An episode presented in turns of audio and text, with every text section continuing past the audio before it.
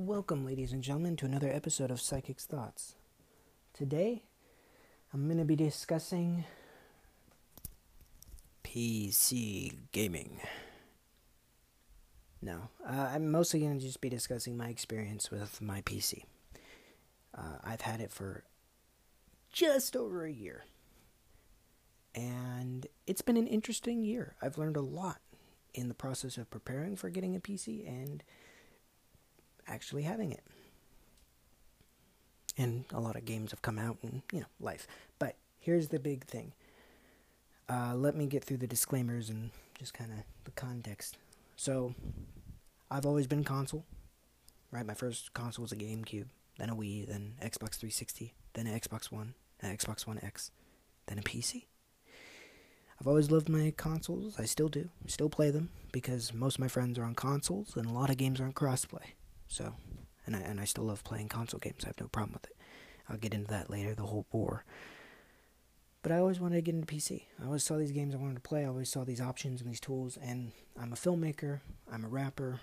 Go check out my movie A Way Out on YouTube and go check out my latest single Burn and my newest album Dragon is dropping July 22nd. That's right, shameless plug in the intro. First minute and a half, I don't care.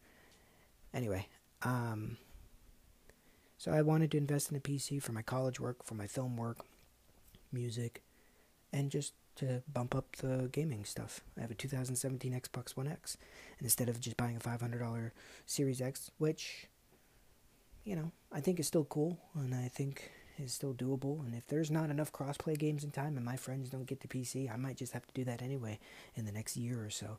I don't want to, but you know, playing with my friends and, and having a good time with them and, and you know they're some of my best buddies is more important to me than being persnickety about whatever games I've want to play, you know. So why not?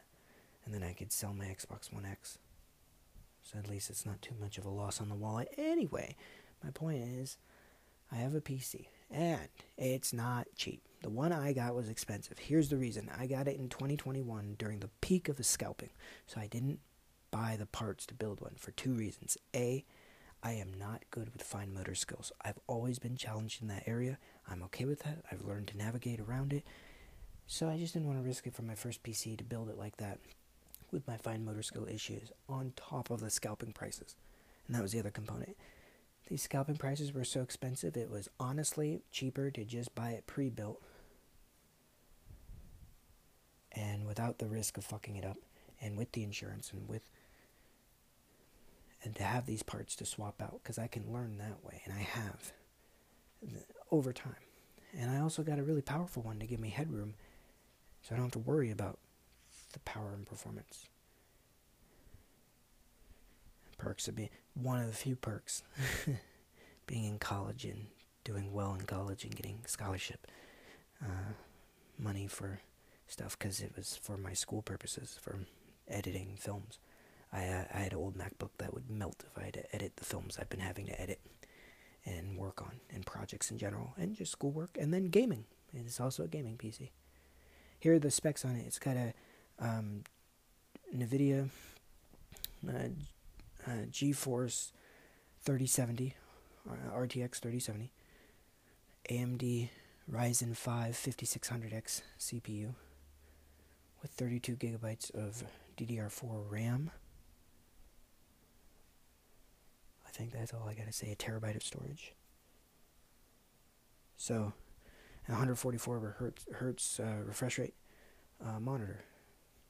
Those are my specs. So yeah, pretty pricey, pretty top of the line, high performance. Don't really have to worry about any bottleneck issues for the next five to eight years.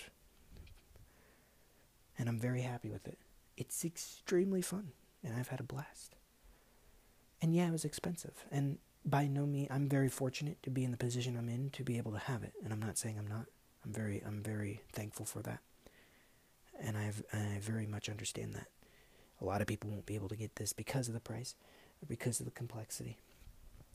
They'd have to start smaller and work their way up. That's perfectly fine. I almost did that, and then I just realized because of the scalping, especially because of that, it was just cheaper for do to do pre-built and to spend a couple hundred extra bucks to kind of bump up um, the specs so I don't have to worry about ever investing in parts again. And I have warranty on it, so in case something happens, because I am going back and forth to college, and I have carrying case. So, yeah, it's expensive. It was a, it was an expensive investment, but because I really do care for my technology, I have learned how to do it, and I'm more confident in fixing it if I need to. I'm very happy to have it. It gives me a lot of flexibility. I do feel guilty I don't play it enough, and for a couple reasons. I'm just not quite used to keyboard and mouse. I'm still getting used to it. I'm good. I'm good enough with it. It's just, you know, it still takes some adjustment. Um, games, just mostly that. I like to get games that are at least crossplay enabled or, you know, because a lot of games I like to play with my friends now. I used to be just play by myself. I shit you not, from age uh, uh, six and seven to age 19, 13 years of my life, I was predominantly playing by myself. A couple years in 2000, between 2011 and, you know, maybe 2015, so for the about, or 14, so about three years there, I was playing semi consistently with friends, a couple days a week, um, with my buddies in school, and that was a great time. But other than that, up until 2019, 2020, and then I made some new friends, and we all play together semi consistently, a couple times a week, if not a, almost every night. It's just our time to socialize. Where we don't live near each other. Well, some of them do. I don't. We have a great time. A couple hours every night. It's our decompress time. It's our hangout time, and I always look forward to it. And it's one of the highlights of my days. Honestly, it's just always a blast. They're all on Xbox conveniently. Oh, one of us, one of them's on PC. As am I now. And the thing is, PC, as great as it is, doesn't have a lot of crossplay options. Really, it truly doesn't. We all have Game Pass, so that affords us a lot of flexibility. And there's a handful of free to play games, but there's only so many that are actually fun and of quality that are also crossplay. I'm there's only like three, three or four. So, um, that's kind of been one of the hurdles. But beyond that, when I'm playing by myself, when I'm enjoying my own games, as I'm still adjusting some of the configurations and some of the games and still trying to figure out what I like, because I don't want to just buy games that I would normally have on Xbox if I can help it. I want to buy games that I've always wanted, and there's a lot. So it's just figuring out which ones I'm ready for and which ones I'd actually invest enough time in. Then Elden Ring came out. As you know, that took a lot of my chunk of time, and I bought it on PC because I was convinced the co op wasn't going to be great. From a functionality standpoint, I figured if it worked, it would be fun, but just wouldn't work, and I didn't think any of my friends would get it. Of course, my, my good friend Seiz, shout out to Seiz209, go check out his music. He's a dope rapper. S E I Z 209 on Instagram. You can hit the link and check all of his music out he he got Elden Ring. We started playing that. Had a blast. So like from February to now, I haven't really touched too much of my PC. Um, I played a handful of games on there. I got Ready or Not, phenomenal game on PC. Insurgency Sandstorm is now on Xbox as well. It isn't crossplay, but it's great. Rocket League, handful of others.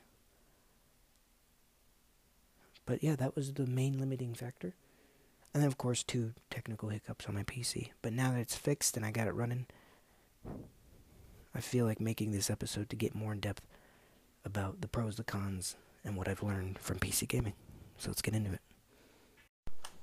So, when I said two technical issues, I have had two small inconveniences on the hardware side of my PC. And I'll get into some of the differences between PC and console and my personal experience. First off, when I first got my PC, I didn't realize I got it without a Wi-Fi. I mean, I knew I chose without Wi-Fi 6. I didn't realize that meant I don't get a Wi-Fi card at all on the motherboard I had. Oh well. It would have been $250 more if I wanted one at the cheapest with a Wi-Fi card in the motherboard. So I was like, well, let me just buy an adapter. So I bought a little USB adapter. Worked fine. Gave me near flawless. I can still do Ethernet when and where I have that available uh, like physically with the Ethernet cord available from the wall to where I am, depending on the room I'm in. Um, it all worked just fine.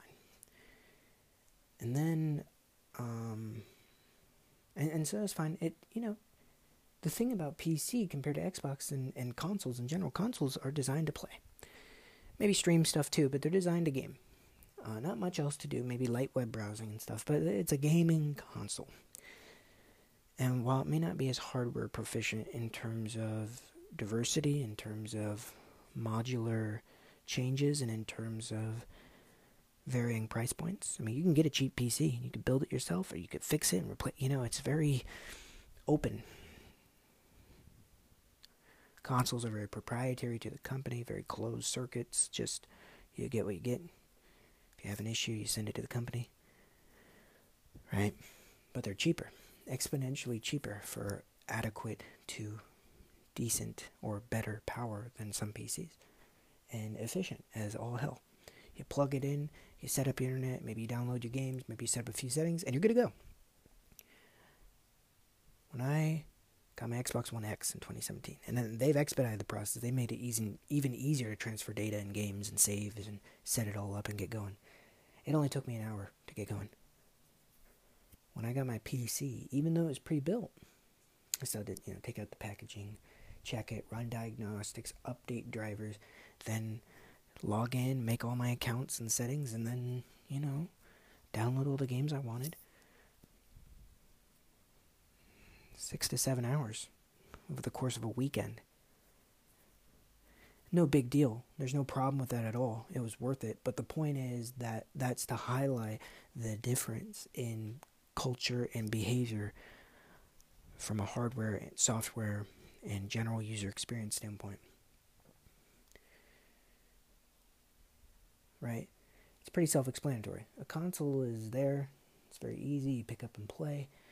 And because it's so tightly knit and because it's so well made, they are. And they are powerful and they do play games and they are super fun and they have their own systems and networks and things.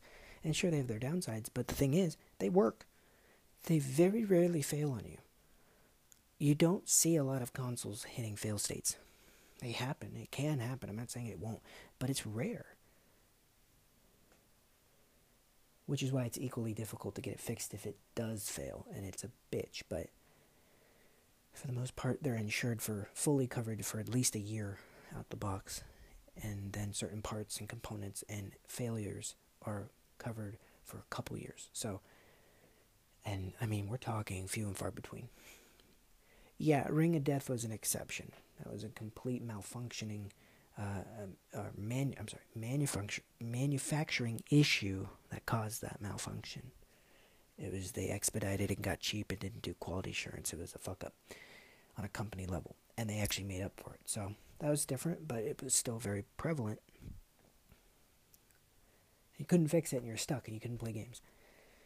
But $500 for a powerful console that plays games, plugs in, plays, you got your network, and you might have to pay 60 to 120 to 180 dollars a year to be able to access all the features online and online play and party and game pass and deals like that.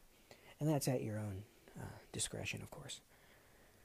But buying the console as opposed to buying enough parts or buying a pre-built pc to be adequate to the new console if we're talking next gen, I don't have a next gen console. I have a PC, right? But I've looked at the specs. If I were to get Xbox Series X or PlayStation 5, and I wanted to get a PC that would mirror just ex- almost exactly that performance, if not a little better, if not just a tad worse, whatever, a little variation, but damn near the same in terms of processing time, in terms of loading speeds, in terms of frame rate stability, in terms of graphic and texture, and in terms of general stability and user usability. I'm gonna have a hard time, a really, really fucking hard time finding a PC that can match the price, power, and efficiency of a new next gen 2020 console. I really am. You're not gonna be able to find one. You're not. I mean, maybe if you're lucky, if you're really smart, if you really know how to do it. I'm not saying it's impossible, but it's damn near impossible to get a PC to be as powerful as an Xbox Series X or a PlayStation 5 at $500 for for almost everything. Remember, that Xbox thing for Xbox and PlayStation, that also includes one controller. And then of course the subscription plan and and so that's a difference, right? On PC PC is a long-term investment. Consoles is a semi-long-term investment. Consoles is a seven to eight year investment if you know how to take care of your console if you are dedicated to playing it enough. $500 is a lot of money. It absolutely is. It's worth it if you're a gamer and you consistently game. It's worth it if that's where your all your games are. It's worth it if that's where your friends are. It's it's worth it. People don't buy consoles for the exclusives per se. They might. If they're brand new and they don't already have aren't already invested in a certain ecosystem and it's a toss up because they're equal almost equal in power and almost equal in certain features, then it comes down to the services and the games and possibly where their friends might go. That's it. So PC is different in the sense that it is a wider spectrum and more versatile. PC can be used for work, it can be used for anything computer work, Zoom calls. If you want to write a grant on it, you can write a grant on it. If you want to edit a film, you can edit a film. If you want to develop a video game, you can develop a video game depending on the power and the performance, of course, and your resources. And if you want to game on it, you can game on it. Right? But because it's so open to the user, a lot of the know how it falls on you. And that is the barrier of entry that many people fear to, to cross. And when I was younger, I didn't want to. And like I said before in my intro, I'm not good at fine motor skills. So the idea of building one, the idea of having to fix one, is not a fun idea but I kind of like it. Like, I like specifics and details and mechanics and learning things. And I'm a computer guy. I like computer stuff. I'm not going to say I'm very great at it. I, I couldn't be, you know, the best IT person, but I have learned a lot and I know quite a bit. I'm comfy with it. So when I have a problem, I'm, I'm happy to do the research and diagnose to fix it. It's frustrating though. Sure is. So honestly, if you're just here briefly to hear my full general opinion, I love having a PC. I love what it offers, and I love that it secures me for the future of gaming. And as I grow and learn and explore new games, it just opens up my horizon, my choices, and it gives me more access to my work as well to be able to do video editing without worrying about the hardware side, a bunch of other stuff. So I love that. I love my Xbox. I love the simplicity, the plug in, the play, the kick back, relax with a remote, the chat with my buddies online to not worrying about crossplay. So honestly, do both until crossplay becomes more of a thing.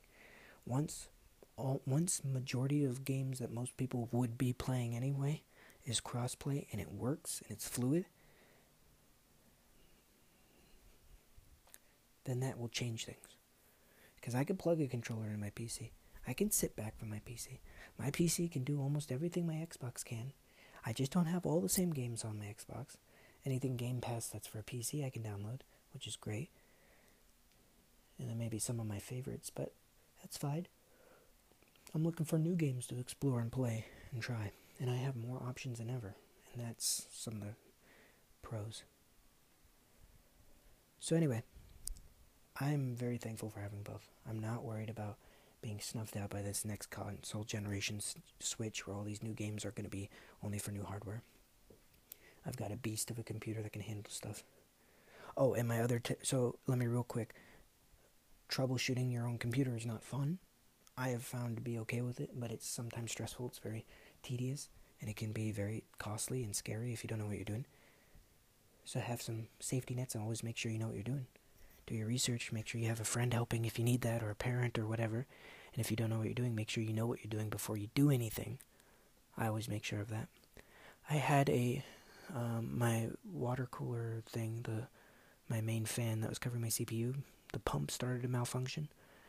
Um, made this grinding noise, and so I replaced it with a nice premium air fan to go over my CPU. My roommate helped me install it. Thank God for him. I wouldn't be able to do it without him. Works like a charm. It's m- much better than what I had. And then yesterday, I spent about three hours because I'm an idiot. It should have only taken 30 minutes. So it's partially my fault, but I was learning, right? I haven't built a PC, so I'm kind of reverse engineer learning. Um, I got a Wi-Fi card adapter because for the past two weeks, I've been getting blue screen of death. So I haven't even been really able to turn on my PC much. I've been able to, but I just don't want to, with the risk of blue screen of death, which is just a general error code when shit happens. It your computer shuts off and restarts and says, "Oh, we're not fucking with this. We're not risking anything. No hazards here." So I can't tell you what I did. And it was good I did all this and learned all this in the process. I've learned how to better navigate my control panel. I've learned how to look into event viewer and task and just better identify the software. Um, I had I updated every app in my computer. I've updated every single driver to everything in my computer. I cleaned out and uninstalled almost all the bloatware that was slowing down or uh, reducing my experience. I removed um, de- devices. I updated my BIOS, which was two years old. I uninstalled all my graphics drivers and reinstalled them in a clean install. I did everything to try to figure out what was wrong with this BSOD because you have to do a lot of stuff to make sure what's wrong with it. I checked my RAM, checked my power supply, everything. And then I found out it was my stupid little USB Wi Fi stick that I still was using. Gave me solid internet, but it's old infrastructure and it the manufacturer didn't have new updated drivers since 2018. It just expired its welcome. And it kept causing blue screen of death. And I only realized that once because it, it did that when I was downloading games. So I assumed it might be that, but I wanted to try all this other stuff first, and I needed to anyway. And I popped, then I one day I unplugged it, the USB Wi-Fi stick, and it sent it right into the blue screen of death. And I'm like, okay, that's the problem. So I bought a Wi-Fi card, which I thought was expensive. It was only fifty dollars. I bought a nice one on on Amazon. took me three hours to install it because I didn't realize there was this hidden panel that I was able to remove because the screws were kind of hidden, and that made it fit better. I wasn't able to fit it at first. I'm like, what the fuck? Why is this bracket not sliding into this PCIe slot? Anyway, I figured all that out. I got it done. My computer is better working than when I got it out of the box. It's got all my games that I want on there. So I mean, so far that I have, right? It's got a new Wi-Fi card that is markedly better, so much more stable. Gives me all of the coverage. I also have Ethernet as an option. I now have Bluetooth and Wi-Fi on board. I don't need a stupid USB. No more blue screen of death. Um, all the bloatware and stuff that was slowing down and chugging the background usage is gone. It's cleaned out. All my drivers are cleaned and updated. This thing is at peak performance. I'm not even overclocking it, and I don't plan on it. So I downloaded Warzone yesterday. It was always buggy. It's now running buttery smooth. I'm having a good time. Last thing I need to do is just get used to the you know mouse and keyboard so my wrists can get acclimated. Gotta do more wrist stretches because I don't have a pro gaming you know chair. But that's a lot. It's a lot to do. If I, I haven't had a malfunction, I've had one hardware malfunction in six years with my Xbox One X. One. It was the disk drive, which most people don't care about. I do. I play movies and I play physical game discs, so it really matters to me. I I had full warranty. I just put it in a box, sent it over to Microsoft. They fixed it. Of course, it was months before I had to move to California, so I honestly just kept it in the box when it came back. I took it out briefly, made sure it worked, and then yeah. It's a shame to scratch the hell out of a game I liked. But they fixed it, free of cost. I I think I paid twenty bucks for just general service or something. General. Well, is just a very simple maintenance charge. Nothing too big.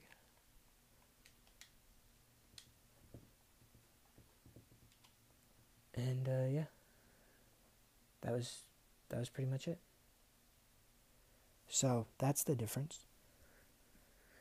Um, but honestly, those two issues, as stressful as they were for the week or two that they may have lasted out of the entire year, I've had a total of two weeks of kind of just figuring out some small issues that are completely fixable and were obvious.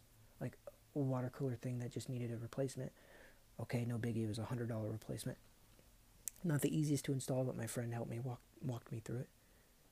Uh, you got to know yourself. You got to know your limitations. I know I can't do certain things by myself. I'd need an extra hand to help me. right? So if I was home and I didn't have my roommate, I would watch a lot of videos. I'd call a couple of my friends who do know how to. I'd really make sure I knew what I was doing. I'd take it step by step. I'd download the manual. You know what I mean? There's enough info out there so you could do it right.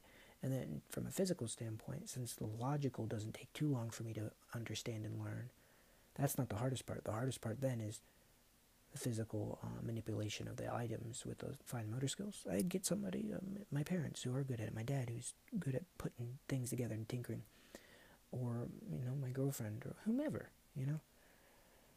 Um so you just got to know that about yourself. You got to know how that works. You got to know what you're comfy with in that regard. That way you can you know be better prepared for these things to arise because they do they will on a pc inevitably the pc has so much more in it it's complex and it's so much more open if you move one thing around and buck up and forget, then it can completely gridlock your entire PC until you figure out what's wrong with it. You know, it's uh, it's a shame, it really is. But yeah, so um, all in all, some brief summary. I, I do love my PC. I love the games. I love the efficiency, um, and I do love my console as well. So there's really no war to me. But I'm gonna get in more in the specifics of the pros and the cons of PC, some comparisons to consoles, what I'd love to see in the future for games in general, and then wrap it up. Here we go. Pros of PC. So the pros of PC gaming outweigh the cons. But there are still some cons, but we'll get to that later. Here are the pros the flexibility, choices, the hardware, and the actual gameplay and some of the games and choices of those games. But choice, choice, choice. You are an adult when you have a PC in gaming context, and by that I mean you're not locked to this. You're not stuck. You don't. you know, it's a it's a closed circuit. It's safer. It is safer to be on an Xbox and PlayStation. You can't really download malware. I mean, you could, but it'd be really tricky, right? Everything's proprietary, everything's protected in a, in a loop. It's all through their systems and servers, and it's all reliant on them. If Sony or Microsoft goes down, you can't use that console. You have to use their marketplace and their tools. You can't install games elsewhere. You can't play other types of games that are exclusive. It's very closed loop, but it's very, very efficient. It's not like tweaking you can have a few settings, options, changes, but when you're on a PC, you are constantly tweaking. There is this long standing meme and joke in the PC community that you, more PC gamers spend more time fixing and tweaking and figuring out the hardware of their console and the game settings than actually playing games. It's, you know, of course it's a joke, it's not true, but um, it can be. Because why wouldn't you want to learn how to optimize it best? And you learn quickly how almost all every default setting in in PC stuff, in the game itself, in the software itself, in the install, and in the hardware is not actually optimal to what you want to do. So you quickly learn what is, what isn't, how to identify it, what sources you prefer to look into to research, make sure you're doing it right, and then how to implement it so you have a better experience. I can't do that on my console. The most I can change in my settings is maybe the refresh rate for my TV. And that'll load in the game, and, and certain games have performance or quality mode, and it's just one toggle, and that's it. You know, of course, I can adjust dead zone and, and uh, brightness and shit like that, and that's fine, but. But that's it.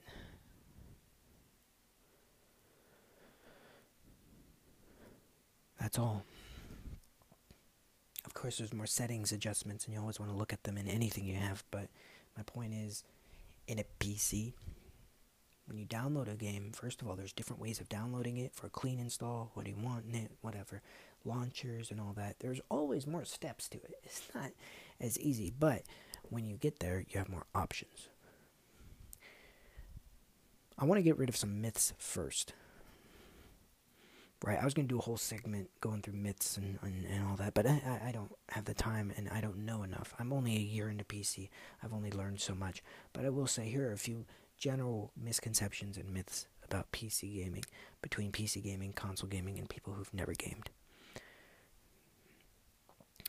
I'm just going to go over them and explain why they're either they may not be completely inaccurate, but parts of them are inaccurate, critical parts of them, or you should at least have more context to why it's not perfectly accurate.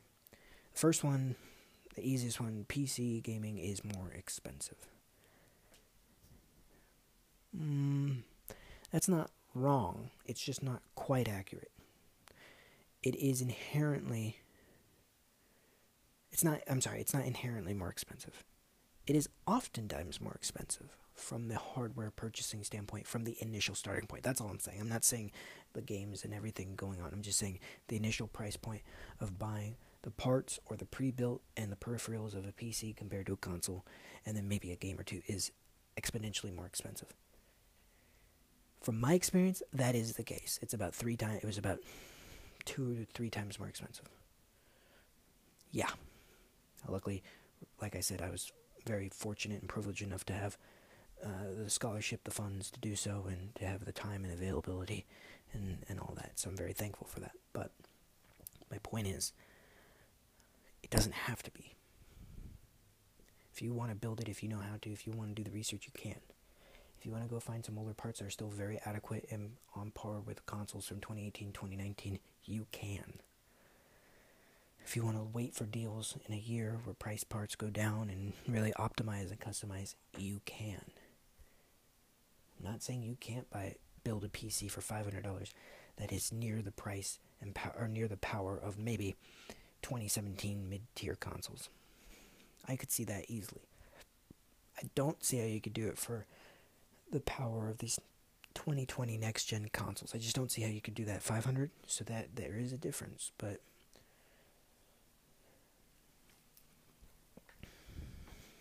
but the reason why you pay more in general across the board, though once again, it doesn't actually mean you're spending a thousand dollars.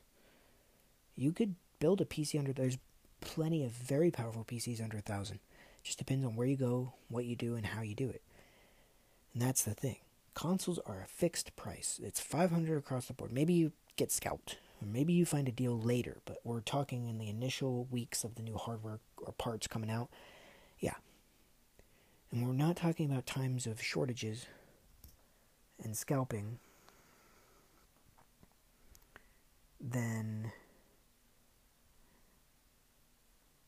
um then it's it's definitely you know different a GPU graphics processing uh, unit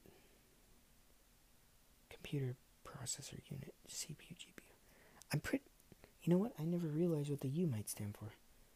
I never thought of that. It's always just called GPU it stands for graphics. Anyway um, the one I have was being scalped for $700 it's not worth that. I think it's worth 300 at MSRP MSRP. At standard pricing, whatever that's called in PC selling terms. Um, yeah, I believe it was three, maybe four hundred. So yeah, that's almost that's over half the price of a console, and that's just the graphics processor. That's not the the RAM and the CPU and the power supply and the peripherals and the case and the coolers and the f- eh, fans. No, yeah, but also I was getting one that came out in 2021 like literally like a month before I bought it it just came out and I wasn't getting it for scalper's price which is good so if I wanted to do a pre-built then and I wanted to it was kind of urgent I wanted to get a PC but before I went to college so if I built it myself first of all I would have fucked it up Hands down. There's no way I could have put that together properly. I know now, looking at it. I'm so glad I did pre built just for my expertise. And then the price, I don't see how I could have gone any gotten the same power performance and usability for for as cheap as I got it. And it's not cheap, it's very expensive, but it was just it, the scalping was so egregious. I mean, really because I also bought the monitor in my bundle, which is two hundred dollars. So, and I bought all the peripherals: the keyboard, the mouse pad, the the mouse, a couple other things. The actual, I believe, my actual PC, if I just got the PC without the peripherals and all that, would have been about fifteen hundred, which is very expensive. I'm not saying it's not. like I said, I was very lucky to have the scholarship money come in the time it did. But, um, granted, I worked my ass off to get that those scholarships through. But my point is, like, still, you know, I was very very fortunate. But here's the thing. Um, so if I just want to do that, it's fifteen hundred. So it's three times the price of a console, right? And then with the peripherals, the monitor, the mouse pad, the mouse, the keyboard, and one other thing, and of course the Wi-Fi stick. One or, one or two other things. Yeah, that ran at near two thousand. If I wanted to build a PC myself with all the same parts I have now, I could see it being 2500 and I wouldn't have been able to build it as efficiently and it would have been far more rickety and not as well managed, not as well put together. The GPU I got I got it for I think I got it for a little bit of an upsale through the company. I think it was 350 to 400 instead of 300. If I wanted to buy it myself, it would have been 700 flat. If I was lucky. Maybe 700 to 1100 was the price of the same GPU I had in my PC at the time I got it. The CPU wasn't scalped as bad, but it was still bumped up a little bit. It was 400 in my unit as well. I believe. And the price at the time was 5 to 600. So alone for the price of my PC, just the two parts that it doesn't even complete the PC would have been between eleven hundred to sixteen hundred dollars just for two of the parts, and that does include once again the case, the RAM, the power, all that. So it's just when and where you get it and how you get it. So that's a common myth. You can get a PC for cheaper. Just depends on your power performance, depends on the games, depends on the longevity. And here's the biggest pro about that. It's not a one and done when you buy a console, you have to pray to God that console is as good as you want it until you plan on buying another one in six to eight years. With a PC, if a part doesn't work, you can replace it. It's not fun. You don't want to do that. It stops you from being able to game. It might fuck something up. It might take a while. It might be expensive. It's not a good thing, but it's a thing you can modularly change out individual pieces, and they are way more powerful. My CPU and graphics processor is exponentially more powerful than a Series X. So, yeah, I mean, that's the other thing. It's still more powerful than the current gen console. If the current gen console was the components that's in my PC right now, it would have to be near a thousand dollars and that's them bringing the price down as much as humanly possible to make it consumer friendly. So those are just that's a myth about price and kind of coupled with power because that price and power is purely dependent on how much you spend and how you put it together. If you're willing to spend a little more, you'll get more power. Therefore, you'll get more longevity and stability down the road. I could have bought a 2080 it was remarkably cheaper. It was almost half, if not more, the price. It would have bumped my price down significantly. I said no, because I'd have to buy a new GPU and install it myself in a year's time. Why do that? And just bite the bullet, spend the money now, and then I really don't have to worry about upgrades unless a piece fails on me. I don't have to worry about buying something to upgrade it performance wise for a decade if I don't want to. So when you look at it that way over time, it's a very worthy investment. So that's one. That's the biggest myth, and then also the myth that um, you know PC players are inherently better at video games. That's the one that big really bothers me more. The whole money and power thing that that could, is just definitely a misnomer, and it, it's understandable. I thought that too. It is usually on average a little more expensive, but you just but we also just don't consider the fact that it's more modular and it's exponentially if you're paying $1500 for a PC for all the components in that it is going to be exponentially more powerful it is going to be two to three times more powerful than a console so you are paying for that power almost equal to the console's power you know to that price point that's that's all i'm saying um, of course it's a sliding scale and that's what's beautiful about the pc market you can have a the best graphics processor and the worst cpu in the computer to cut costs. You probably shouldn't, but you could. You know what I mean? But if parts don't work, if there's a malfunction, it's usually on you. You might have some insurance. I do. I have some from the pre-bill. I've got coverage, so that gives me some sanity for. I have coverage for I think three years, full coverage, which helps me feel more comfortable to get through college, going back and forth to in case something goes wrong. It gave me an extra bundle of insurance of of of comfort, knowing that it's completely covered. Um, but yeah. Anyway, so that's that's the other thing. The gamers, PC gamers, are inherently better at gaming. That's not true at all. It's the same. You've got people in console who are very good at gaming, and people in console who aren't. You got people on PC who are very good at gaming, and people who aren't. Depends on the game. Depends on their experience. Depends on their mood. Depends on what they're comfy with.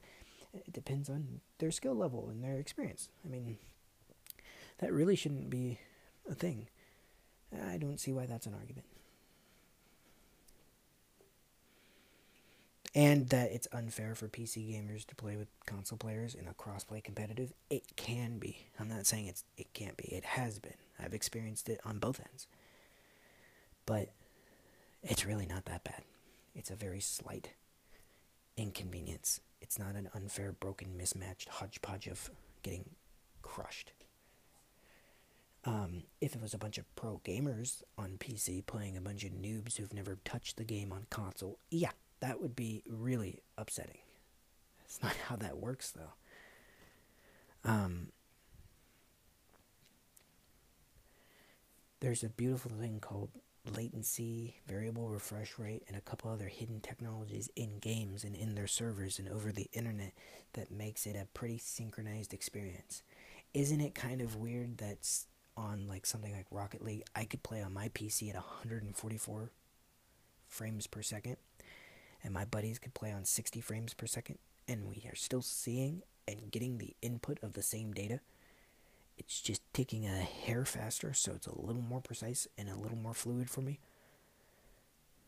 Does it give me an advantage? A little bit.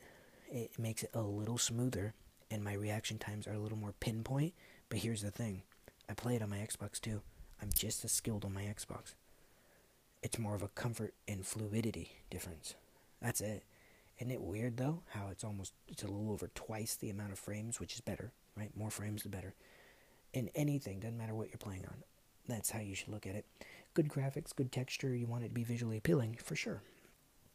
But you want better frames. Always advocate for that over and always choose that. 120 frames at 1440 or 1080p is significantly more enjoyable than 60 frames at 4K. And the reason is because as pretty as a game can look look it can still look beautiful by its art design and by its textures and by its advancement at 1440 or at 1080p at HD. But you're playing a game, you're not watching a movie or TV show. So you want it to be fluid and responsive and low latency. So that higher frame rate and that stable frame rate is key to a better gaming experience, not a better viewing experience. If you're watching a movie and you want to see it in 4K HDR, by all means, I get that. Even though we can't actually see it 4K, it still is a brighter, more vibrant, more interesting picture. Knock yourself out. It's shot at 23.9 frames per second anyway. It doesn't matter. but for video games, no. That's too much. That's why I got a 1440p 144 hertz monitor. I want a good picture. I still do. I want full HD quality. I want good picture, but I also um, prefer refresh rate, variable refresh, and better frame rate. And there's those 4K 240 hertz monitors for sure. And you know maybe maybe that's an investment worthy of it if my hardware would boot that, but I wouldn't play games like that. I could. My hardware could do that. My hardware, I think, it's damn near cutting. It's damn near top of the line. It's it's higher tier, so it could do 4K 100, but it'd be pushing it, it'd be straining it. No reason for that. So the Pro is that range, that versatility in the marketplace. For the games itself, you get a lot more games for more deals. And because of Game Pass, because of these other things, you get all the games. I have Game Pass PC. And that's a subscription based thing, but I have it on my Xbox, so I'm fine with it. I can talk talk to my friends through the Xbox app on my PC. It's owned by Windows, so it's the same. It's not the same, but you know, it's owned by the same company. Um, Discord, I can talk with Discord for people who are on different consoles, of course. Um, games are on Steam, on Epic, BattleNet, and the Xbox or Microsoft storefront too. I can download free to play games. I can download Game Pass PC games. I can download Steam games. I can play games that are exclusively in PC. I could play them. I could play games that are exclusive to Xbox. I could play Halo on my PC. I could play God of War on my PC, exclusive to PlayStation. My point is, other than Nintendo games, PC has the most range. It it is the singular place for the most availability of all kinds of games. Which is why crossplay is the next evolution of social network internet gaming between all platforms. It's becoming more and more popular thanks to Fortnite and Warzone and other game companies taking its notes. Um, there are plenty of game studios that you wouldn't think could pull off crossplay but do. Um, Dead by Daylight, Chivalry 2, Rocket League, um, Among Us, uh, all the new Call of Duties post 2019, Modern Warfare 2019, Cold War, Vanguard, Warzone, um, a couple others. Yeah, Fall Guys now. Uh, crossplay and works well and is very fun. But that's still only like six or seven, and those are the best of them. Halo, Halo Infinite, if you like that multiplayer. And I think Halo Master Chief Collection is now just between the Xbox and PC, of course. So there's different levels of the crossplay, but that's that's really the only biggest downside in for me and some of the booting issues at times with configuration of hardware. But for the most part, you get more play, get more power per play. I mean, you get more games, and then of course within your depending on your PC, and that's the beautiful thing. It just really depends on your settings, but a lot of stuff is still universally understood through the control schemes and through the how to put it together, which is nice.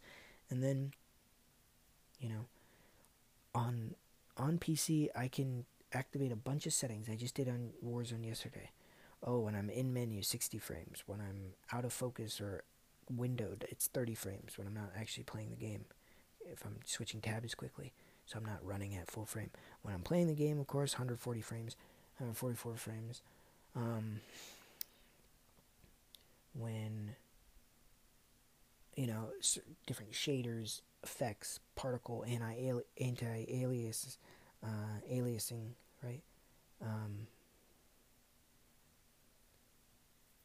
texture quality, all that. That's all customizable on console. It's it's literally just gamma and maybe like texture, low or high, not ultra or performant. I mean, you have way more flexibility and you tweak it and play with it until it looks good on your monitor and until it plays good on your frames. I have that choice. Oh, and field of view. Right. And then mouse and keyboard. So it takes an adjustment for me. I'm still learning and I'm still figuring out what I'm comfy with. I'm comfy with it. I just it's trying to find ways to sit in pos- positions because I don't have a gaming chair and my setup changes because I go back and forth from school to home. Um, so I actually just on Amazon for 15 bucks bought a little uh, arm cushion to rest my hand and a wrist cushion. So I, I have something to rest it on. Uh, and hopefully it'll work and make it more comfortable and not strain and prevent carpal tunnel. And I do stretches and stuff. I'm trying to be mindful and I take breaks. But anyway, um, just stuff like that. It's really it's really not that bad. I was played Chivalry 2 last night on my PC. I had a blast. Forgot how much fun I had in that game.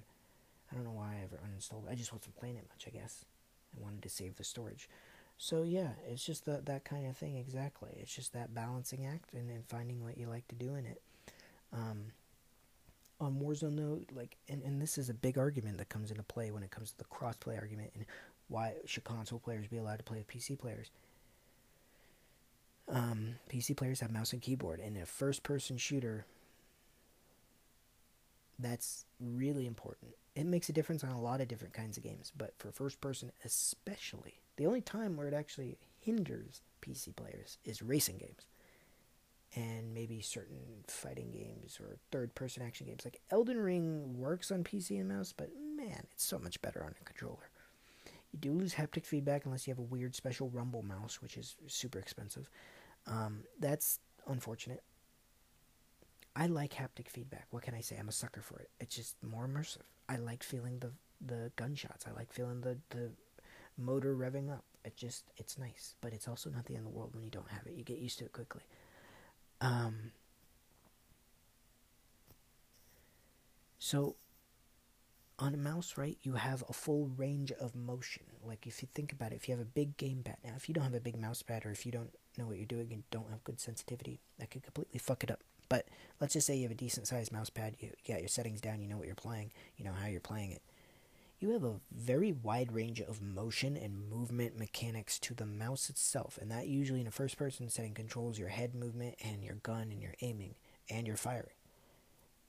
Whereas the keyboard, WASD, R, spacebar, shift, control, a couple other buttons control your tools, your movement, your reload.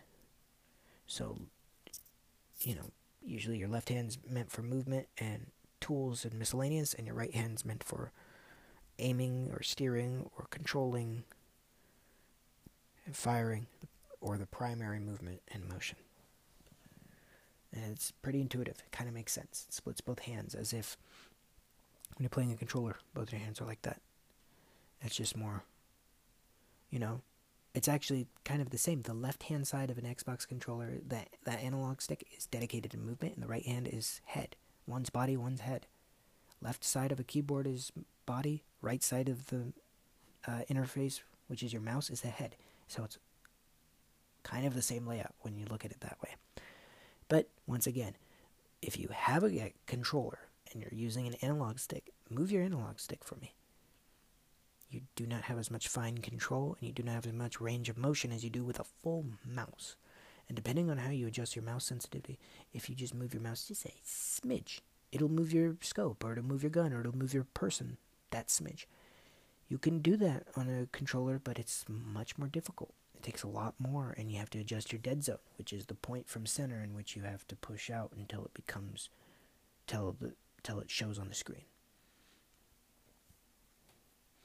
So couple that pinpoint precision with higher frame rate, lower latency usually because you're wired in, and um, uh, and that precision movement. Yeah, you're gonna have a better time aiming and moving quickly and seeing things, and then field of view. In a first-person game, this is crucial. In most console games, field of view is locked at 60. And the field of view from first person perspective is how much you see around you. 60 is like a medium range. It's not too bad. It's kind of punched in. It's kind of like if you have a visor over your head over like if you put your face in like a pretty large box and it cuts off some of your peripheral and some of your general vision. Just kind of cuts it down just a hair. And then you raise that box upwards around your face more and more and just stretch it and expand it, and you get to see a little more. That's all it is. It's just the field of view in which you can see. Going from 60 to 120 is a massive difference. It's almost an inch worth of information on my monitor that I'd be missing, completely blind to. That is probably one of the biggest notable advantages beyond the aiming thing. The aiming is so subjective to the person playing. Frame rate is a thing, but it's still so evened out that even someone running 60 frames as opposed to someone running running 144, it's more comfortable and fluid for the 144. But by no means does it mean it hinders the person at 60. They still re- reach the same point and fire the same bullets at the same time that reach the same target at the same time. Somehow it doesn't mean that they're moving faster, even though the frames and the delivery of the information is faster. It still keeps all of the entire movement of the of the gameplay the same, synchronized. Um, so that's fine. But that field of view makes a huge fucking difference because in a game like Warzone, if someone's hiding in a corner, someone's shooting you from an angle, if when I'm playing on console, I realize I just there are times I can't see him. And my buddy on PC, I was playing on console because it wasn't working on my PC. He could see shit I couldn't see. That's noticeably a hardware advantage because he has his frame rate bumped up. So, or field of view, I mean. So when I went to my PC, I did that, and it made a big difference. I play better on PC. Li- well, no, I don't. I actually don't play better. I play worse on PC, but I see more information on PC, is what I should say. And I'm, I'm just a little snappier on it. But I'm not good at it, and that's the other thing. When people are like, oh, it can't crossplay because people on PC are better and they have more tools, they might have a few more tools that give them a slight advantage, but if they don't know how to utilize them and if they're not good at the game, it doesn't matter. If you pick pit someone who's okay at PC gaming and okay at console gaming, it's virtually a deadlock. It's up to just the moment. The you know, there's not much at play that affects them in an unfair way. PC might have a slight advantage with the field of view, slight advantage with the frame rate, slight advantage in a first person with the mouse, but it's not that big of a deal. Console player could be just as comfortable and used to his environment playing in that setting. If he's never played it on a PC, it doesn't matter. He's, if they played on a, or she, I guess, but if the person has played on a console, then that's it. Like, I've beaten many, many, many, many people on PC on console and they're either equal or better than me at a game. Whether because I learned and played smarter, or whether because I just had a lucky streak, or whether because, yeah, but it was never really down to the hardware. The only time that is ever a thing is when someone's hacking, and that's obviously an unbalanced, broken, and unfair way. And nobody condones that or allows that. Well, people do it, but they, you know, not accepted. So I'm kind of tired of that argument. Uh, I'll tell you this in a 1v1 on a Call of Duty game on Warfare 2019, let's say, my buddy who played it and liked it on PC, who's quite good at it, I'd say he's actually better at Call of Duty than I am. He is. If he was playing on PC and I was playing on console, it's still a neck and neck. It's still a 50 50 chance. And there's still times I'd beat his ass in it, and there's still times he'd beat my ass in it. And it has nothing to do with him on mouse and keyboard, and nothing with me to do with the controller. It just has to do with our skill and experience at that point. So yeah, small advantages and conveniences to the PC marketplace. Now, for certain games, I could definitely see where it would be unfair. But we'll get into that in the next segment. But all in all, I do love PC gaming for the versatility in hardware, price point, customization in terms of what you want on your PC, and in terms of all of the games you have at your disposal and the settings that you can change and tweak to better enhance your performance and enjoyment. And of course, the games are great as always. So they, if they look better and play better, it's worth it, right? That's all that is. That's the only difference. It's just a hardware improvement, and you get more games because it's an open market. You also don't pay a subscription fee if you don't want to. I, like I said, I pay Game Pass Ultimate, but you don't have to. You pay your internet bill, and you just download those games, and they're yours. You don't have to pay a service. Whereas on Xbox and PlayStation, you still have to pay Microsoft or Sony that fee to be able to talk and play with people online. You have to, otherwise you don't get to, even if you play and buy games that are multiplayer. So, definitely benefit. Also, VR is more accessible and there's better performance in VR on PC. And mods. That's the other thing I forgot. Mods. Holy God. Mods bring an entire level of community engagement and change to a game. Mods aren't usually accepted on console. 99% of the time they're not. On PC, there are mods for everything. And developers allow them, and they're safe because they're usually in source. Not always safe, but usually they are. And they improve the game. They add new features, they add new enhancements, quality of life, bug fixes. Medium, small time devs or people who just love the game and have a passion create these mods. They could be huge. They could be like new games. They could be entire new modes they can look completely different from the game devs. And you're like, how the hell are they doing better than game devs? Well, who knows why, but they did it and it's there and they're usually free to download. They really do enhance the experience and add a new layer of versatility and, and replayability to your game that you would have never had available before. It depends on the game and the service and all that, but there's many mods for many types of games and it's phenomenal. So that's another benefit. There's so many other benefits, but I, I've only scratched the surface. But those are the most notable pros for me. Let's get into some of the cons and let's get to con- uh, conclude, or and then future what I hope to see in the future of PC gaming, and then conclusions. Here we go.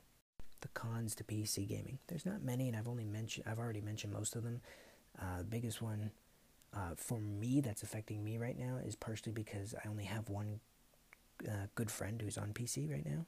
So, you know, just don't have a lot of people to play with. I don't mind playing alone. As I said earlier, I used I played video games alone for 13 years of my life. Multiplayer, uh, co-op games, single-player games, everything, every kind of game. I just played alone, I'm okay with it. But now that I have my friends, now that they are consistent, you know, they're adults. I'm an adult. We all get to figure out our schedule and know how to play and keep in touch, and we love to do it. It's a shame, because I like to play with them. If they're on, I want to be on playing with them. Why? Why not? You know, I can play by myself whenever. You know what I mean? So that's the biggest downside, really. Crossplay. There's not enough games that I could play on PC that they can't play. So some more quality free-to-play crossplay games are always good because my friends are always hesitant towards buying games. More PC or uh, more Game Pass related free-to-play crossplay, and that's becoming more of a thing. In the next two years, we'll see most new games coming out will have a crossplay element, or at least an Xbox first-party one will be on Xbox and on PC crossplay. So that's nice. So it's partial. But I just like to see a full integration of full crossplay games, and I'd like to see it go back. And by that I mean games that weren't crossplay have new networks, new improved servers for people who still want to play them.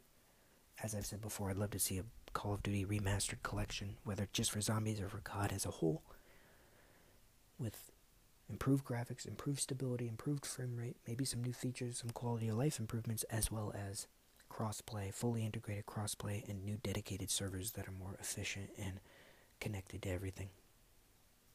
How great would that be? If you could play remastered Black Ops like everyone else, and you could play with your friends again. Multiplayer too. Kind of like Halo Master Chief is doing. Just like that. Just for COD. Which is doable now that Microsoft will buy, will eventually own Call of Duty. If they if they close that deal and buy Call of Duty, they, they could do that actually. They know how to. They've done it once. So, yeah. I'd love to see that. That would make the biggest difference it limits what I am willing to play or buy since I'm not buying games left and right on my PC. I'm just taking my time. Like, do I want this one? I want this one. When I'm making a decision, I'm sometimes thinking long term. Okay, well, if my buddy gets this one, or if I'm gonna try to push him to get it, I want it to be crossplay. That narrows it down a lot. There are not many. There's like 25 that are fully crossplay. And of those 25, there are like 10 of them that are actually good. And of those 10, there are only like 3 to 5 that my friends actually enjoy. That I've, ex- you know, I haven't played them all, but from reviews and from just general effort. The new uh, Borderlands, Tiny Tina Wonderland, which I thought about getting, maybe not at full price. I'll wait till it's on sale. That looks super fun. Um, that's crossplay, fully crossplay. That's a perfect game to play with friends online, crossplay. I do wish it was cheaper we're now living in this era where sixty dollars is like ah, I don't know.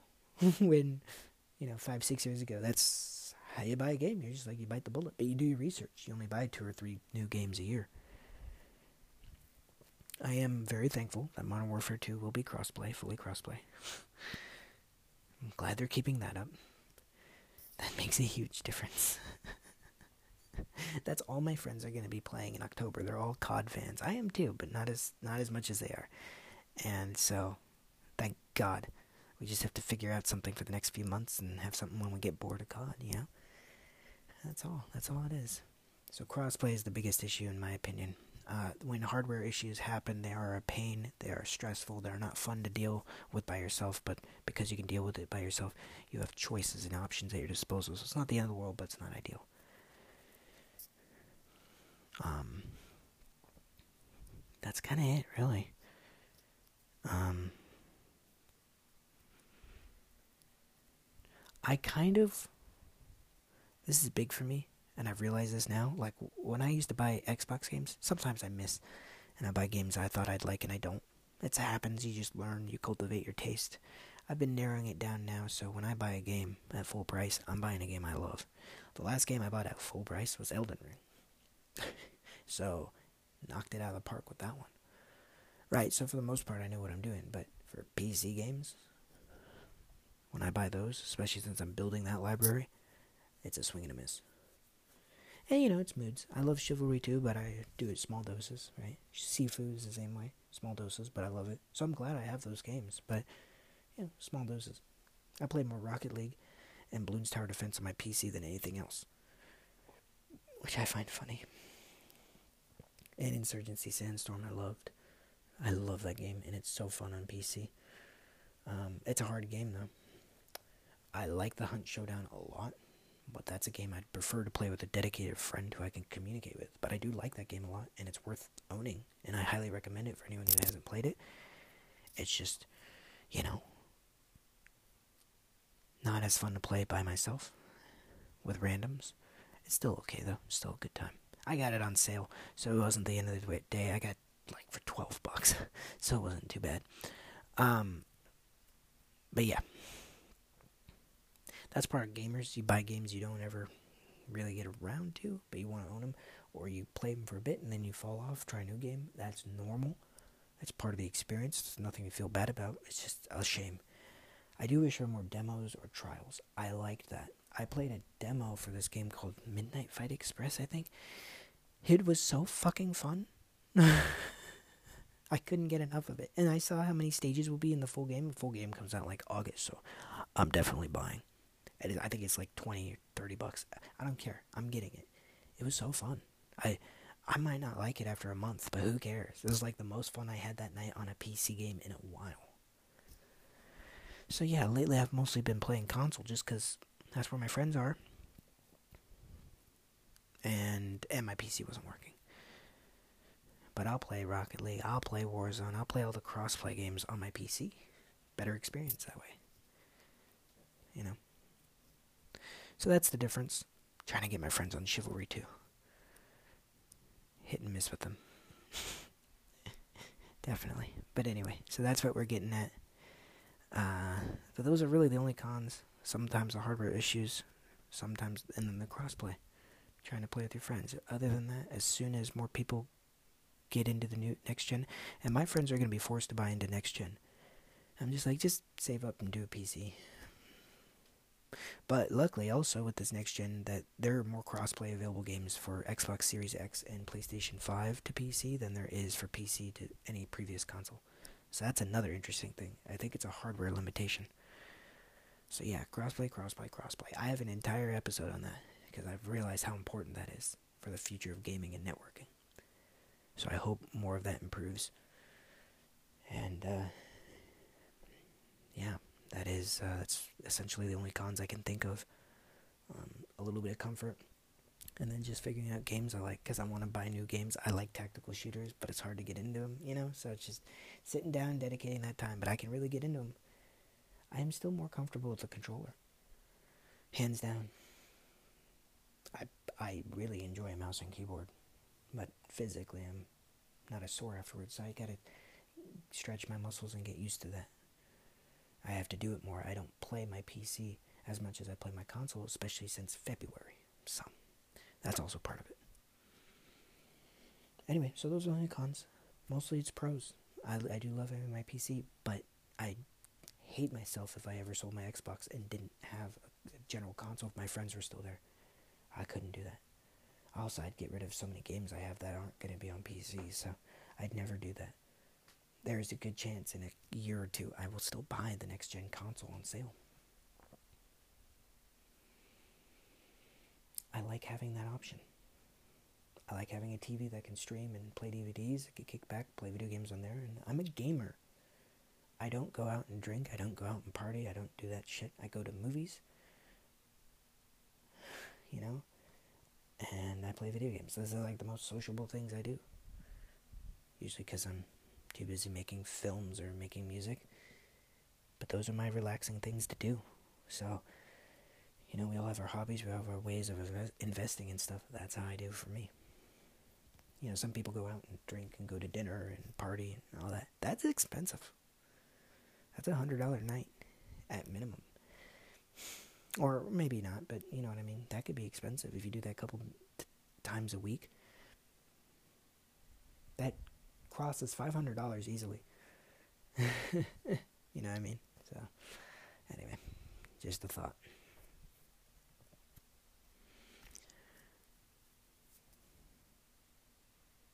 So let me get into the conclusions now. So finally, to conclude my first year of PC gaming, it has been a pretty fun one.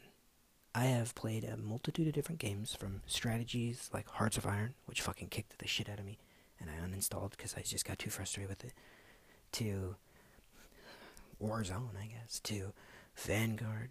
Ugh, that was a shitty game.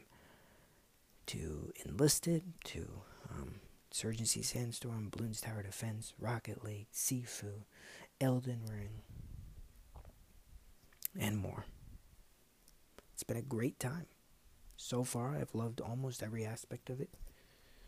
You know, it's always confusing when stuff doesn't work, and figuring that out's never fun, but when I do, it's great. When I have a game, when I have my stuff set up and I'm ready to jump on the PC, I'm having a blast. And now that I've gotten some stuff figured out and my PC's working better than ever, and there are more crossplay games on the horizon, the future's looking bright for my ability to keep investing in buying and playing more PC games and having fun with it.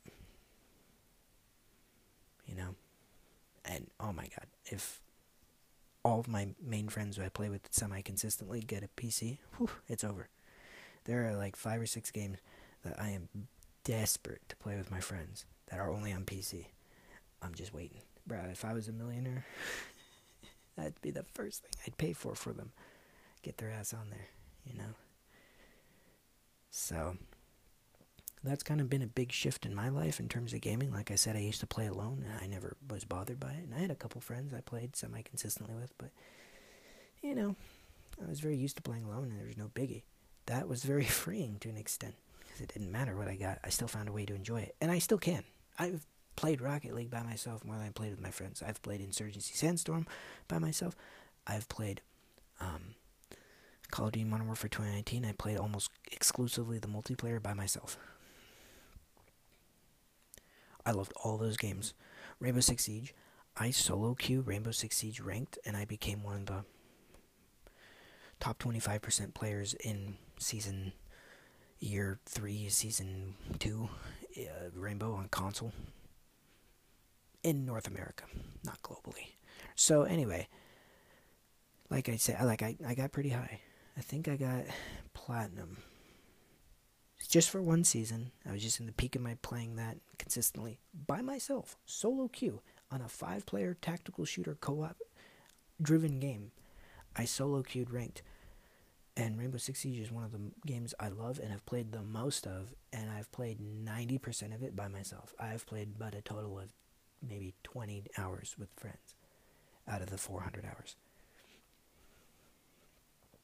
99%. You know, it's ridiculous.